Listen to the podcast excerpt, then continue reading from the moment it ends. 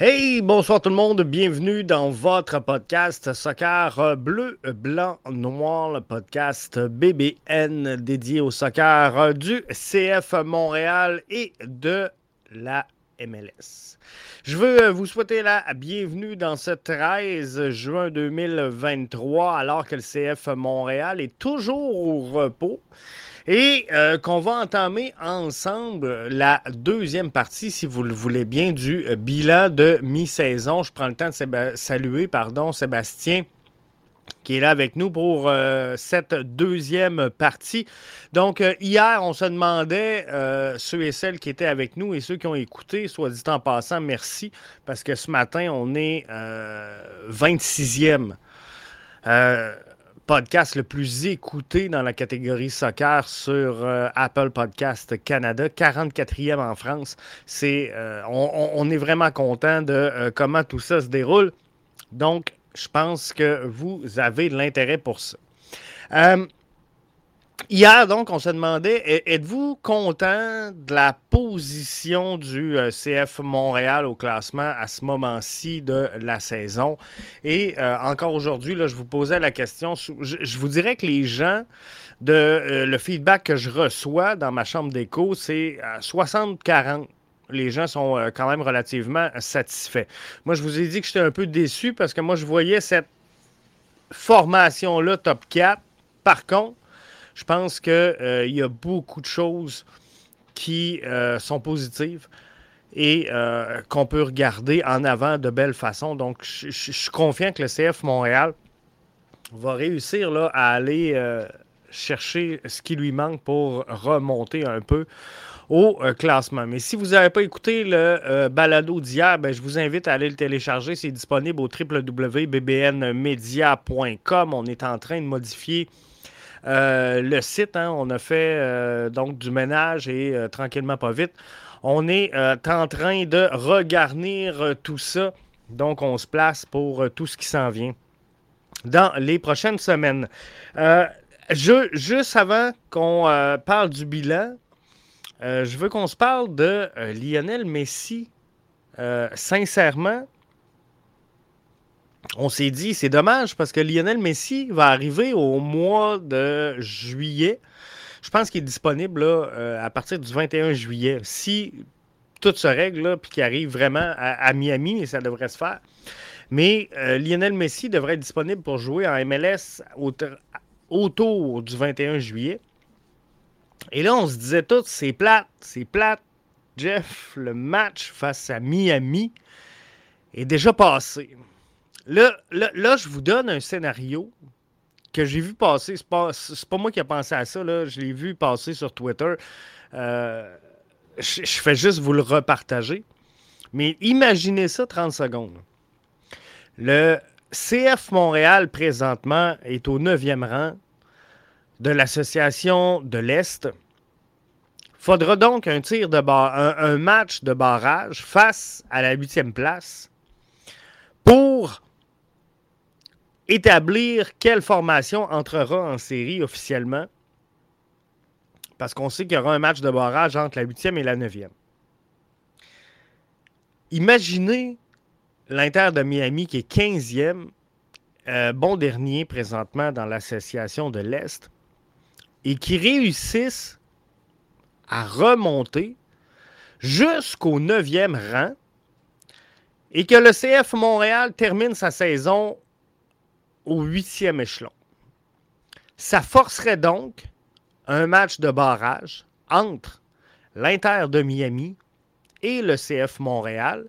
Le CF Montréal étant huitième au classement, Inter de Miami neuvième, ça serait un match au stade Saputo ou au Bego, mais euh, j'imagine qu'on ferait ce match-là au stade Saputo.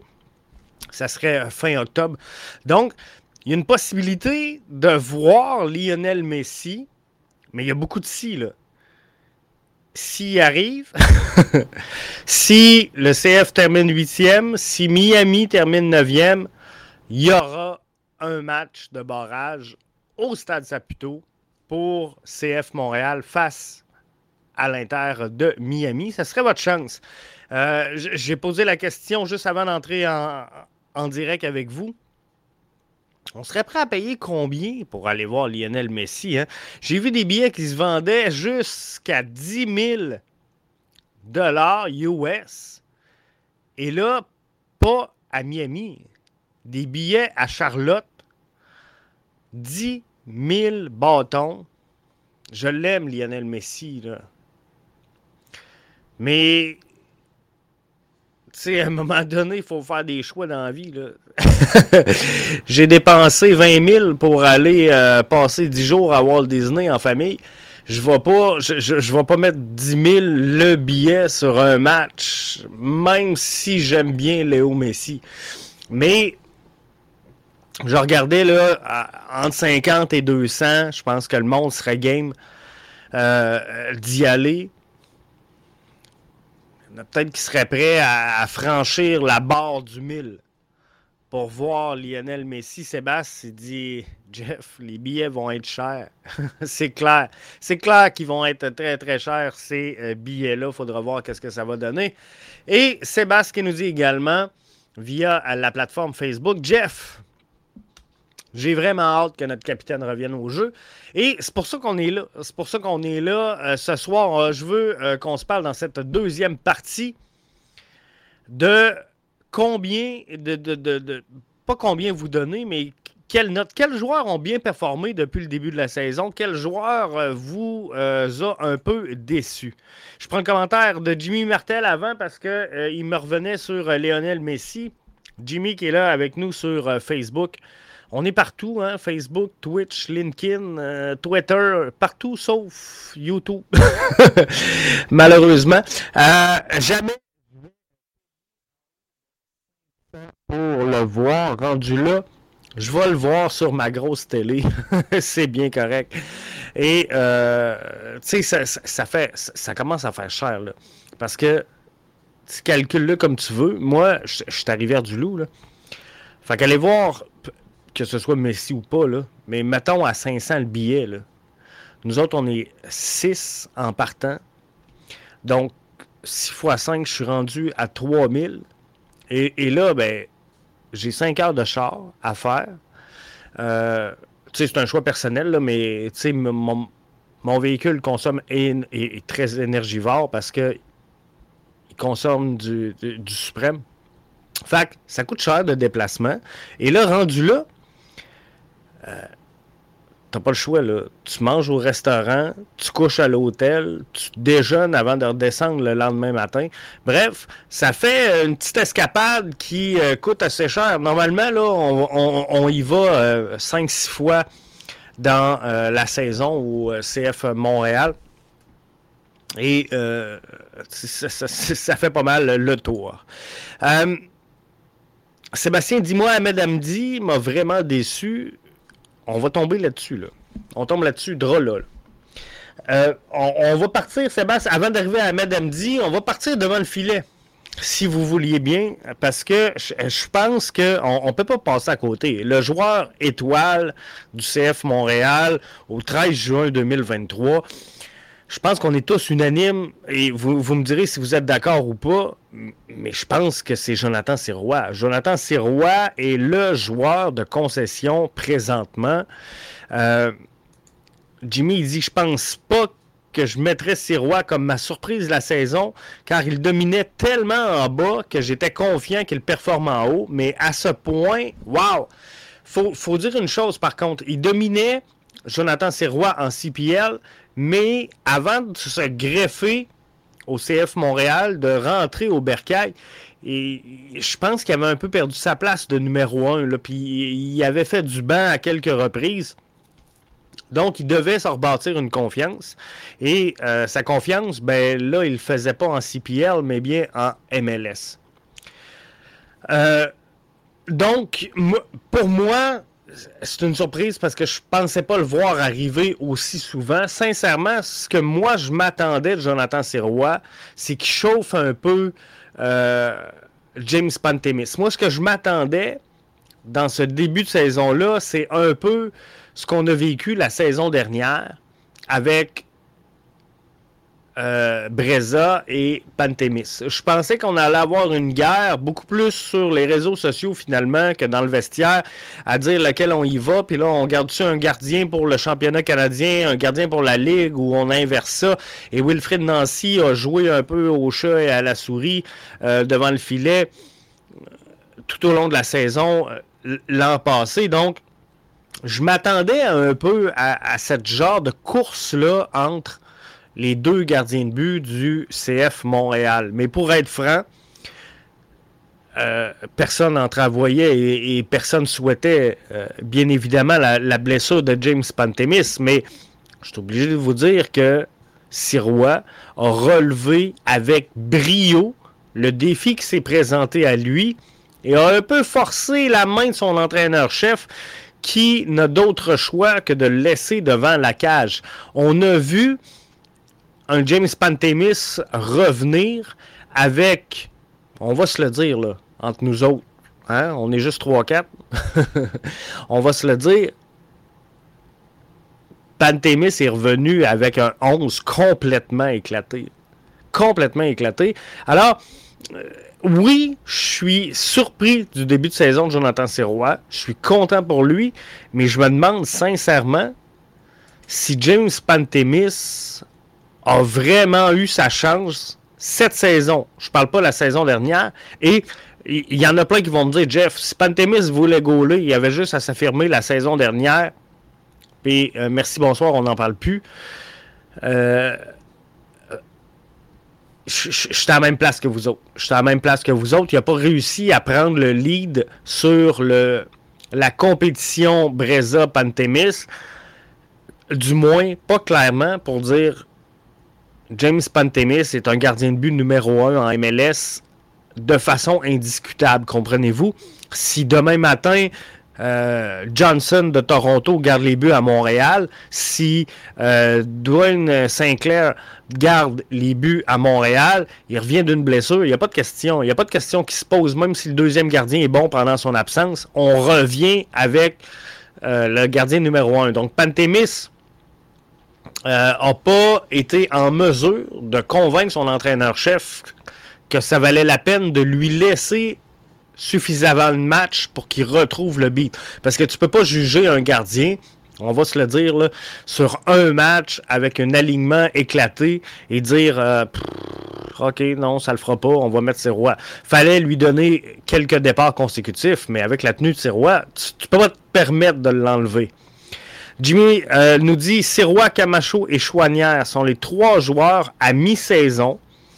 Euh, surprise pour la setter, déception Kyoto Amdi Miljevic qui n'a pas su prendre la place de Mihailovic. Euh, faut dire une chose, Miljevic a été blessé. Et euh, pour moi, est, le joueur qui avait le potentiel pour prendre la place.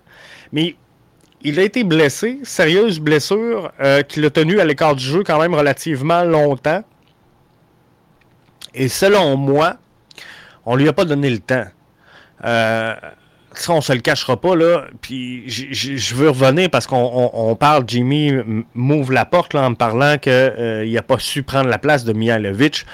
Souvenez-vous, la saison dernière, Mihailovic a été blessé. Et jusqu'à la fin de la saison, il n'a jamais, selon moi en tout cas, mon observation, il n'a jamais atteint les niveaux qu'il nous avait présentés dans le passé. Mihailovic, la fin de la saison avec le CF Montréal, la saison dernière, n'avait rien à voir avec les performances qu'il a offert. Donc, Sirois, Camacho, Chouanière sont les trois meilleurs joueurs mi-saison, selon moi. Euh, moi, Jimmy, mon choix personnel, j'irai avec euh, Sirois, Sunusi et Chouanière. Pourquoi? Euh, Sunusi plutôt que Camacho si je te donne mon top 3? Euh, Rudy Camacho, euh, le genre de performance qu'il livre, c'est ça pourquoi il a signé et c'est ça que je m'attends de Rudy Camacho. Dans le même sens, il y en a plein qui me disent Jeff, un joueur qui est primordial euh, dans le, succès du CF Montréal présentement et Victor Wanyama, vous avez parfaitement raison. Mais par contre, je ne m'attends pas à moins de Victor Wanyama. Donc moi, si tu me demandes mes trois meilleurs joueurs, c'est les trois joueurs qui vont fesser en haut de ce que moi j'avais prévu qu'ils allaient faire, comprenez-vous? Ils, surpassent mes attentes. Donc, Sirois, je ne m'attendais pas à ça. Chouanière, je ne m'attendais pas à ça. Et Camacho, euh, je m'attendais à, à, ce type de performance. Donc, je suis content, heureux, fier de la tenue de Rudy Camacho, mais je m'attendais pas à moins. Jimmy nous dit euh, Pantémis a eu quelques mauvais matchs la saison dernière, même s'il a été solide, mais combien de matchs chez Roy a été faible? Je sais pas s'il y en a. Exactement. Roy a forcé littéralement la main d'Hernan Lozada. Et tu sais, sur quoi tu peux te baser pour dire à l'entraîneur-chef je pense qu'on devrait essayer James Pantemis. Tu sais, t'es James Pantemis, là. Tu t'en vas cogner à la porte du coach. Coach, je pense que c'est à mon tour. T'as quoi comme argument? T'as quoi comme argument pour tasser Jonathan Sirois? Et là, tu peux pas faire foi de ton match ou ce que t'as gaulé ou que tu t'es fait éclater, mais James Pantemis a été abandonné à lui-même dans ce match-là. Euh, donc, je pense qu'on a volontairement, excusez-moi l'expression, là, mais on, a volontairement cloué le bec de euh, notre gardien qui devait être le numéro un. Hein. Le Zada l'avait affirmé. Moi, vous ne me verrez pas jongler entre deux gardiens. Je mets pas de mots dans sa bouche, là. je résume grossièrement ses propos, mais il a dit on va avoir un gardien numéro un, c'est James Pantemis. Tout le monde est au courant. Et euh, ben, il a perdu sa place. Jimmy Martel nous dit il joue en championnat canadien. Et même pas sur le banc en MLS. Quelle déception. En plus, décopé de suspension d'embellishment. C'est pas mon type de gars que je veux à Montréal. Jimmy nous parle de euh, Matko euh, Miljevic. Donc, euh, ça a l'air que ça brasse un peu Matko dans le vestiaire. Hein? C'est pas tout le monde qui est à l'aise avec la façon de travailler, on va le dire comme ça, de Matko Miljevic. Mais Olivier Renard l'a déjà dit, moi j'aime les gars de caractère, j'aime les gars qui sont leaders, qui sont capables d'assumer et de prendre leur place. C'est ça qu'on essayait d'amener un peu de grinta avec euh, Matko. Quoi qu'il en soit, euh, moi non plus, c'est pas mon style de, joueur du tout. Mais je suis capable de voir qu'il y, a certaines qualités. Maintenant, si tu veux le, mettre dans des bonnes dispositions, puis vous allez dire, Jeff, il radote, mais il faut que tu le mettes sur un alignement logique avec des gens logiques et que tu le fasses jouer sur une base régulière. Matko Melievich, je suis comme tout le monde. Je suis déçu, je suis tanné, j'ai hâte qu'on passe à un autre projet. Mais à quel moment, à quel moment, depuis l'arrivée de Matko Melievich, on a vu Matko évoluer au sein d'un 11 type sur plusieurs matchs en ligne pour qu'on puisse évaluer sa capacité de jouer. Non, il joue ici et là en championnat canadien euh, quand on, veut pas le faire jouer. On veut donner du repos aux autres joueurs, on va se le dire. Alors, à, à, quel moment vous avez vu Matko dans des bonnes dispositions pour faire valoir son talent. Sunusi Ibrahim, Jimmy nous dit c'est ma quatrième étoile. Pour moi, c'est un de mes prefs. Euh, ça fait longtemps que je l'attendais. Ibrahim commence à éclore. Pourquoi qu'il commence à éclore là? Parce qu'on le fait jouer sur une base régulière. Et non seulement ça, mais vous regarderez que la structure entourant Ibrahim est pas mal tout le temps semblable. Si c'est pas Herrera, c'est Zach. Euh, à côté de lui, ben, c'est au fort, puis en bas, ça a été souvent Do Correa. Euh, donc, tranquillement, pas vite, là, il s'est créé des liens, il s'est créé quelque chose, il s'est bâti une confiance, Sunusi, et là, ben, il, est en train de l'exploiter. Et un, joueur, surtout un jeune joueur, t'as pas le choix de passer par ce cheminement-là pour qu'il réussisse à, à, mettre son talent de l'avant. Tu peux pas si, tu signes un, Kai Kamara comme on a vu dans le passé avec le CF Montréal. Ça, c'est un joueur que tu vas signer là, exactement comme le CF Montréal a fait. tu vas lui donner un contrat, tu vas lui dire regarde, signe en haut, signe en bas, pèse fort, il y a bien des copies. Et t'embarques sur le terrain puis t'as mettre dedans. Tu t'attends à ça. Le gars, faut qu'il performe au jour 1 qui rentre sur le terrain et le, seul critère d'évaluation à savoir si le joueur a des minutes ou pas, c'est est-ce qu'il est capable de la mettre dedans. je, parlais hier hein, qu'il faut trouver un joueur tapine. Cette année, là, Kai Kamara aurait explosé avec le CF Montréal parce qu'il était bon là-dedans. Juste rediriger de la tête, pousser au fond, s'écarter de tout son long et réussir à mettre dedans. C'est ça Kai Kamara. Donc, il aurait fité dans le système Lazada. Mais quand tu prends un jeune joueur, surtout qui n'a pas confiance parce qu'il euh, a été laissé de côté, on ne se le cachera pas, Ibrahim la saison dernière, euh, Amdi, euh, je pourrais parler de Joaquin Torres, même s'il est parti. C'est tous des joueurs qui ont rongé leurs freins sur le banc. Et là, ben, par défaut, peut-être, on leur a donné du temps de jeu cette année, en l'absence. Sunusi, on ne se le cachera pas, là. Mason Toy en santé, Romel Kyoto en santé, Sunusi est sur le banc. Mais là, le fait qu'il ait la blessure à Kyoto, le fait qu'il ait la blessure à Mason Toy, ça ouvre une porte. Peut-être que on n'a pas le choix du côté d'Hernan Lozada, mais quoi qu'il en soit, il a pris sa chance.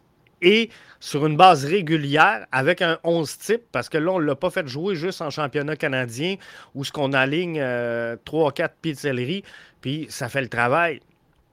C'est pas ça, là, mais tu sais, puis c'est pas un désaveu contre la CPL, loin de là. Mais souvenez-vous, le match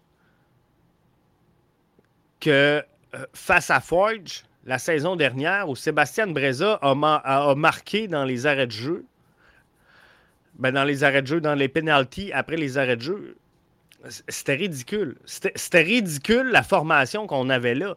Donc, de prendre Sunusi, de le mettre là, tu le développes pas. Tu, ne peux pas construire sur un jeune joueur comme ça.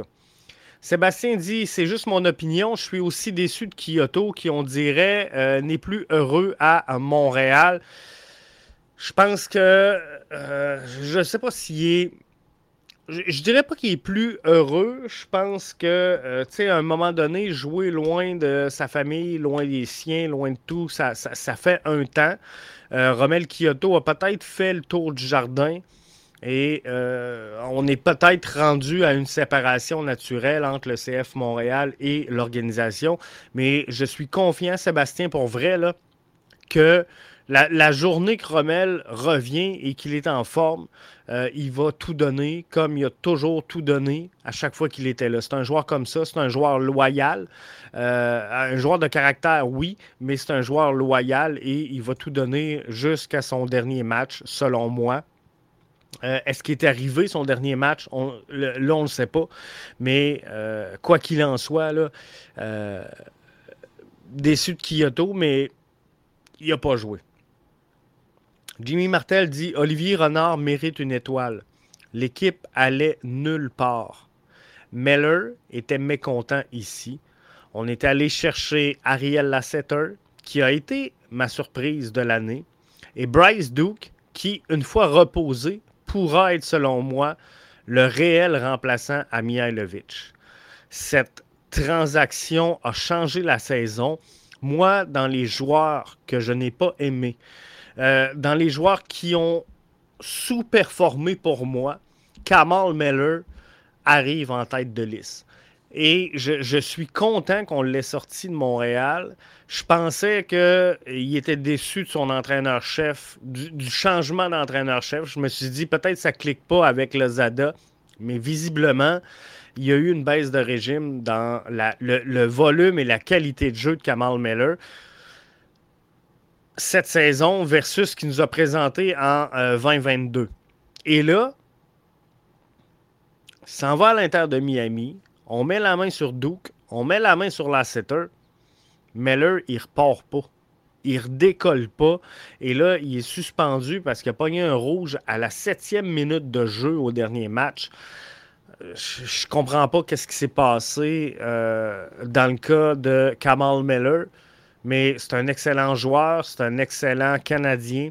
J'espère sincèrement qu'il va retrouver rapidement ses repères et euh, performer pour gagner sa place et euh, confirmer sa place à la Coupe du Monde 2026. Il le mérite. Il a prouvé qu'il pouvait être là, qu'il pouvait aider la sélection canadienne. Euh, je ne sais pas ce qui se passe avec Kamal Miller présentement, mais pour moi, c'est ma plus grosse déception cette saison avec le CF Montréal. Ahmed Hamdi. Euh, Ahmed Hamdi est, selon moi, un des joueurs qui a le plus de potentiel, je vais être franc, pour remplacer Mihailovic. Olivier Renard disait Jimmy mérite une étoile pour Duke et Lasseter.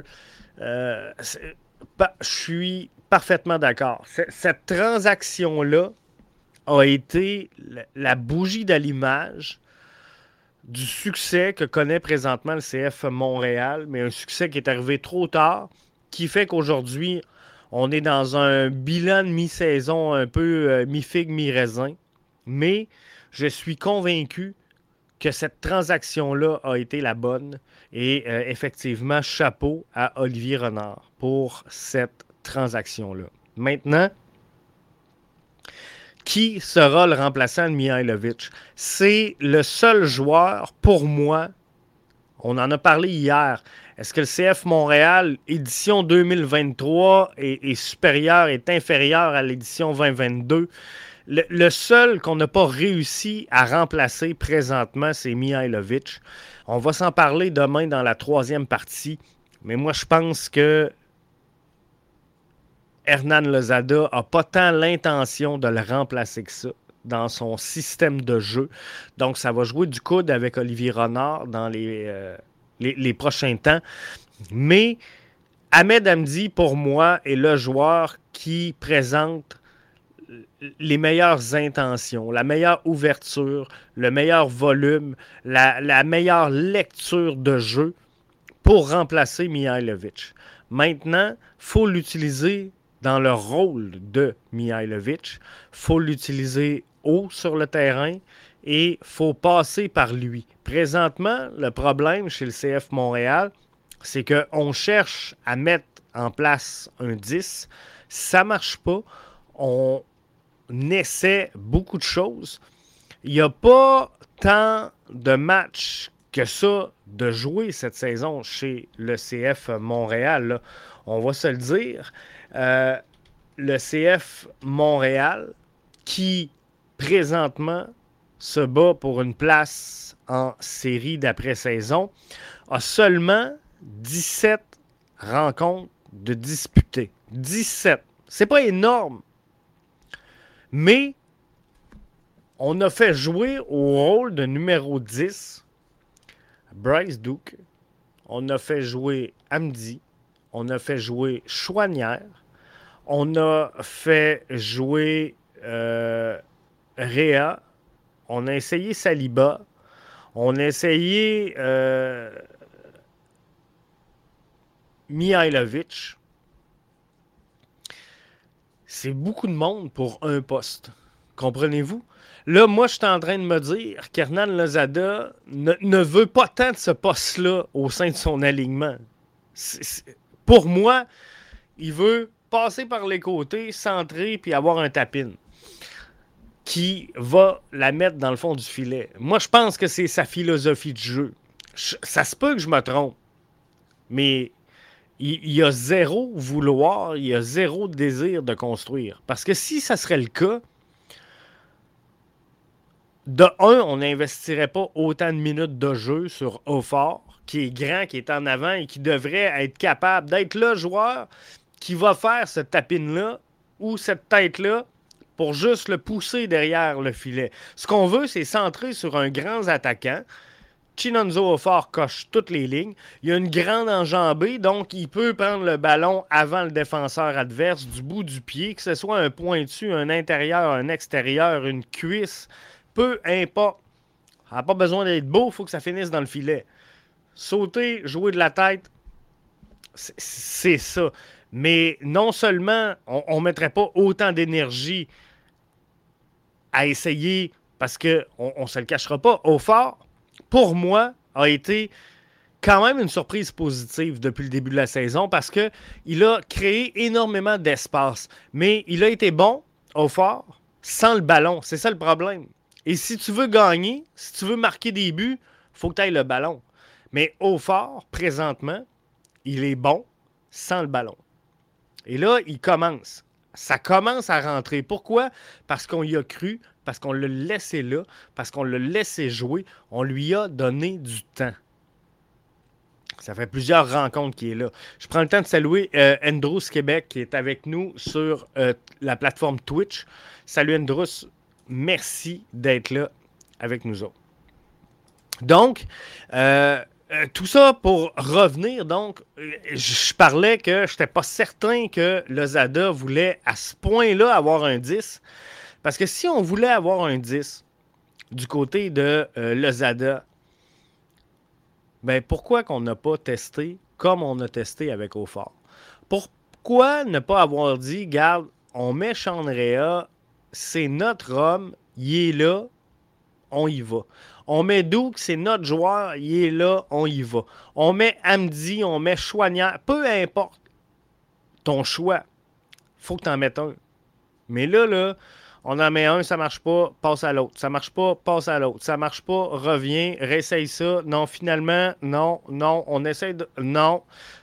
Bref, il y a 16 joueurs qui ont joué là. On a 17 matchs de jouer. C'est même pas trois matchs par gars. C'est impossible qu'on ait quelqu'un qui, s'installe et qui prenne le lead de ce poste-là, comprenez-vous? C'est juste impossible. Un joueur a besoin d'une dizaine de matchs. Sunusi est bon là. On est rendu à 17 matchs. Il est bon là, là. Ça fait 2-3 games. Au fort, commence à vouloir se placer, fait 2-3 games. Il a joué plusieurs. J'ai pas les statistiques des joueurs, là, mais il, commence à en avoir joué plusieurs. Donc, c'est, on, peut se rendre compte que c'est un peu plus lent euh, dans son cas. Je prends le temps de saluer euh, Michel Auclair qui est avec nous sur euh, la plateforme Facebook. Merci Michel d'être là avec nous autres. ça achève, on, commence à faire le tour, mais je, suis content de vous avoir, les gars, avec nous autres. Jimmy nous dit Le stade Saputo, Jeff, c'est une forteresse. Suffit d'aller chercher quelques points sur la route et ne pas répéter l'erreur du mercato dernier et d'aller chercher un 10 offensif pour pouvoir rentrer en série et surprendre. Et c'est là que ça va clasher. Je, suis tellement content, Jimmy. Je vais te laisser le mot de la fin, mais je suis tellement content de ton commentaire que je vais le garder. Et c'est sûr qu'on va partir le prochain podcast, l'épisode numéro. La, troisième partie. On va partir ça avec ça, Jim, parce que je le prends en photo pour être sûr de ne pas l'oublier. Mais le stade Saputo est rendu une forteresse. Vous avez 100% raison. Suffit d'aller chercher quelques points sur la route pour ne pas et ne pas répéter l'erreur du mercato de la saison dernière. Aller chercher un 10 offensif, on pourrait rentrer dans série et surprendre. C'est exactement ce qu'on doit faire. Dans la troisième partie du balado demain, c'est exactement ce qu'on va faire. Michel nous dit toujours intéressant. Merci. Euh, on essaie, on essaie d'être pertinent. Mais moi, j'entrevois, puis je ne sais pas si vous voyez la même chose que moi, puis gênez-vous pas me le dire. Peut-être que je suis dans le champ complètement. Ça se peut, ne pas parfait, puis je n'ai pas la vérité absolue. Je pense que ça va jouer du coude entre Lozada et Olivier Renard dans cette deuxième moitié de saison-là.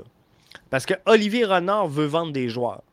Olivier Renard veut qu'on mette des joueurs en valeur, qu'on construise le jeu, qu'on joue du beau soccer, qu'on possède le ballon. Le Zada, il veut une verticalité, une attaque rapide, sans trop de contrôle, et regardez le jeu de Gabriel Corbeau qui remet trois quarts du terrain à Zachary Broguillard qui part en flèche, qui attire dedans. C'est exactement le jeu typique Hernan Lozada. Commandé par l'entraîneur, ils l'ont dit, on pratique ça souvent à l'entraînement. C'est le fun que ça marche en match. Mais là, là, t'as Olivier Renard qui est assis dans son bureau. Là. est assis ici, tranquille. Je vais amener mon micro. Mais Renard, il est assis là, il regarde la game, là, puis il, essaye. Il essaye de vendre des joueurs. Il vendu pas mal, il a moins de choix. Mais là, il faut qu'il vende des joueurs. Mais là, là, tu as un défenseur qui remet au latéral, qui attire dedans, ou qui attire à Chinonzo fort, qui va essayer de faire un tapin.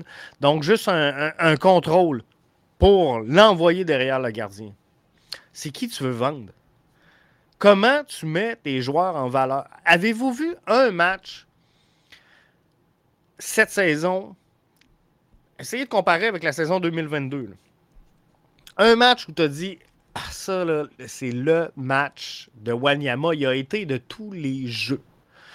Ou un match du, du collègue de Wanyama, que ce soit Chouanière ou peu importe, de dire Hey, il a changé complètement le match parce que toutes les constructions passaient par là. C'est quand vous, allez, vous, avez vu des constructions parler, passer par le 10, n'a pas eu. Il n'a pas eu. Pourquoi qu'il n'a pas eu? Parce que le Zada a mis personne pour le faire.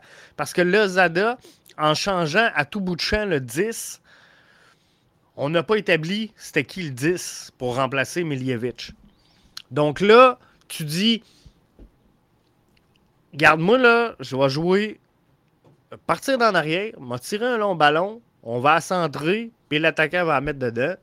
Puis de l'autre côté, ben, tu as Olivier Renard qui était là, ben calme, qui va essayer de vendre des joueurs, mais il y a trois joueurs dans l'équipe qui touchent le ballon. Comprenez-vous? C'est un peu à ça qu'on va en venir. Donc, ça, il va y avoir un clash tantôt. Je vous le dis, il va y avoir un clash.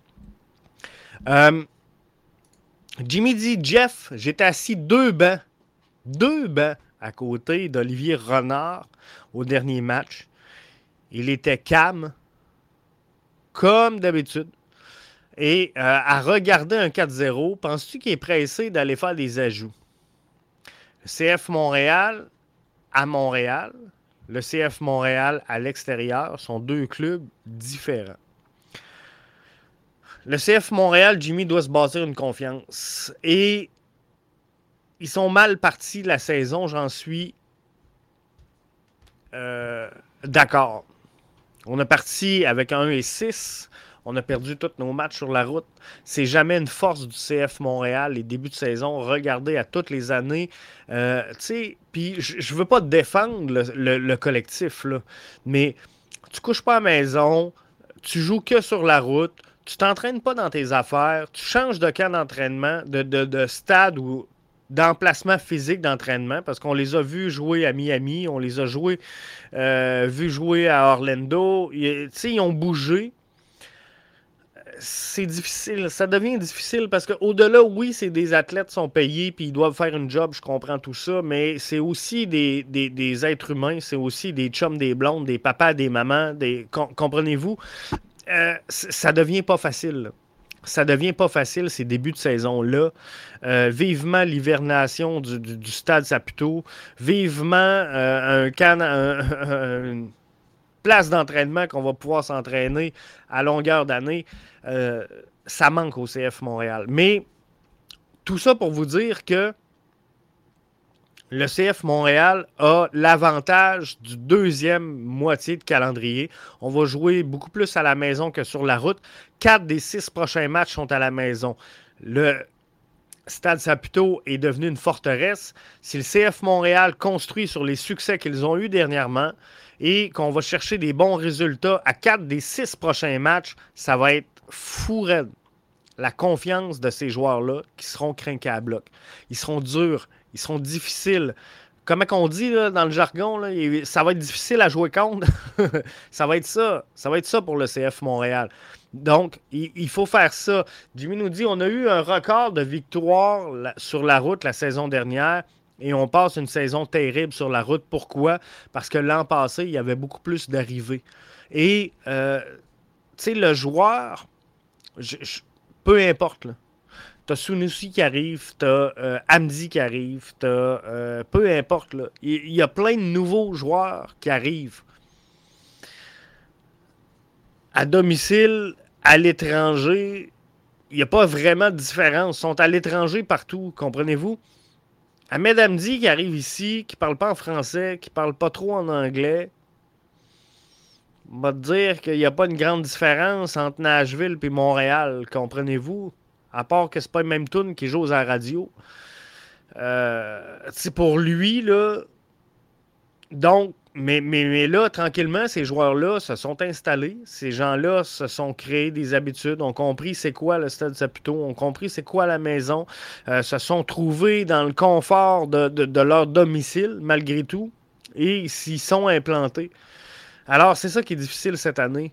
Et, mais, mais ça va revenir. Et cette année, de toute façon, l'avantage du CF Montréal, c'est que c'est difficile pour tout le monde sur la route. Il euh, n'y a pas beaucoup de clubs qui connaissent la, victoire à l'étranger. Et je pense que ça va changer en deuxième moitié de saison. Mais le CF Montréal a fait le pari la saison dernière qu'on allait jusqu'à la fin. Ça n'a pas été le cas. On été sur le break au mercato. Je pense que cette année, ça sera différent. Il y a des joueurs qui vont quitter, il y en a qui vont arriver, mais je pense qu'on va avoir un changement euh, drastique au mercato. J'ai hâte de voir, mais je pense que c'est ça qui euh, va s'en venir. Et à domicile, ils ont euh, l'avantage du 12e joueur, les supporters aussi. Ben, c'est exactement ça. Et on ne se le cachera pas, les foules du CF Montréal cette saison sont beaucoup plus intéressantes que les foules qu'on a eues dans le passé. le, début de saison a rarement été aussi populaire pour le CF Montréal que ce l'est le cas cette année. Donc, c'est sûr, c'est sûr que ça vient jouer dans le résultat à domicile. Maintenant, il faut trouver un moyen de générer des points sur la route. Ça, c'est clair. Si le CF Montréal veut aller loin, elle doit apprendre à gagner sur la route parce que, parti comme c'est là, il va falloir toute une remontée pour être dans le top 4. Je ne dis pas que c'est impossible. Tout va dépendre de ce qui se passe au mercato. Mais il faudrait être quatrième si on veut jouer à la maison, comprenez-vous? Au moins un match.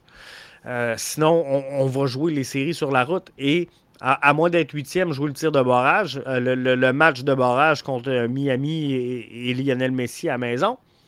Mais sinon, mais sinon, on va jouer malheureusement euh, sur la route les séries. Donc, il faut, prendre le beat rapidement. Et pour ça, ben, on va avoir besoin de renfort au mercato. Donc, pour résumer tout ça, mon joueur wow, le plus. Vous pensiez tous que j'allais dire Sunusi? non. Jonathan Sirois. Jonathan Sirois, le joueur qui m'a déçu le plus, Kamal Miller. Ça a coûté une transaction euh, bien content. Cette transaction-là est venue changer le cours de la saison du CF Montréal. Ça a été un électrochoc pour cette formation-là. Donc, mon joueur euh, que, j'ai apprécié le plus et que sa contribution a été la plus supérieure à mes attentes. Sunusi Ibrahim, je le savais qu'elle allait être bon. Je vous l'avais dit depuis longtemps. Je vous avais dit, donnez-y du temps, donnez-y des matchs, c'est ce qu'on fait, et il livre la marchandise, donc tant mieux. Mais Jonathan Sirois, je ne m'attendais pas à ça de sa part, donc je suis agréablement surpris. Donc, ça fait le tour des joueurs. On a passé pas mal tout le monde. La setter, on n'a pas parlé beaucoup, mais la setter, quelle belle surprise euh, également. Parce que à l'arrivée de Bryce Duke et la setter, on va s'entendre que Duke, euh, puis je, me suis commis hein, ici, je vous ai dit, Duke va nous faire oublier Mihailovic, puis je le pense encore.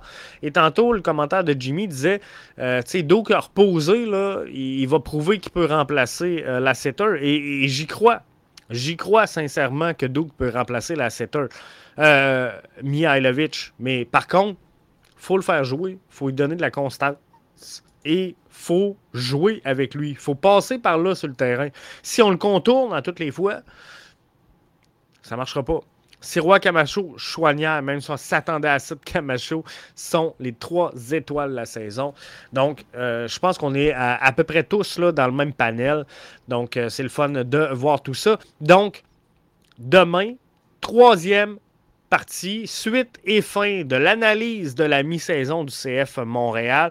Qu'est-ce qu'on devrait faire ou qu'est-ce que devra faire le CF Montréal pour finir cette saison-là sur une bonne note? pour connaître du succès et surtout pour euh, que les gens embarquent dans l'aventure CF Montréal. Donc, soyez là demain 20h, troisième et dernière partie du bilan de mi-saison euh, BBN Media.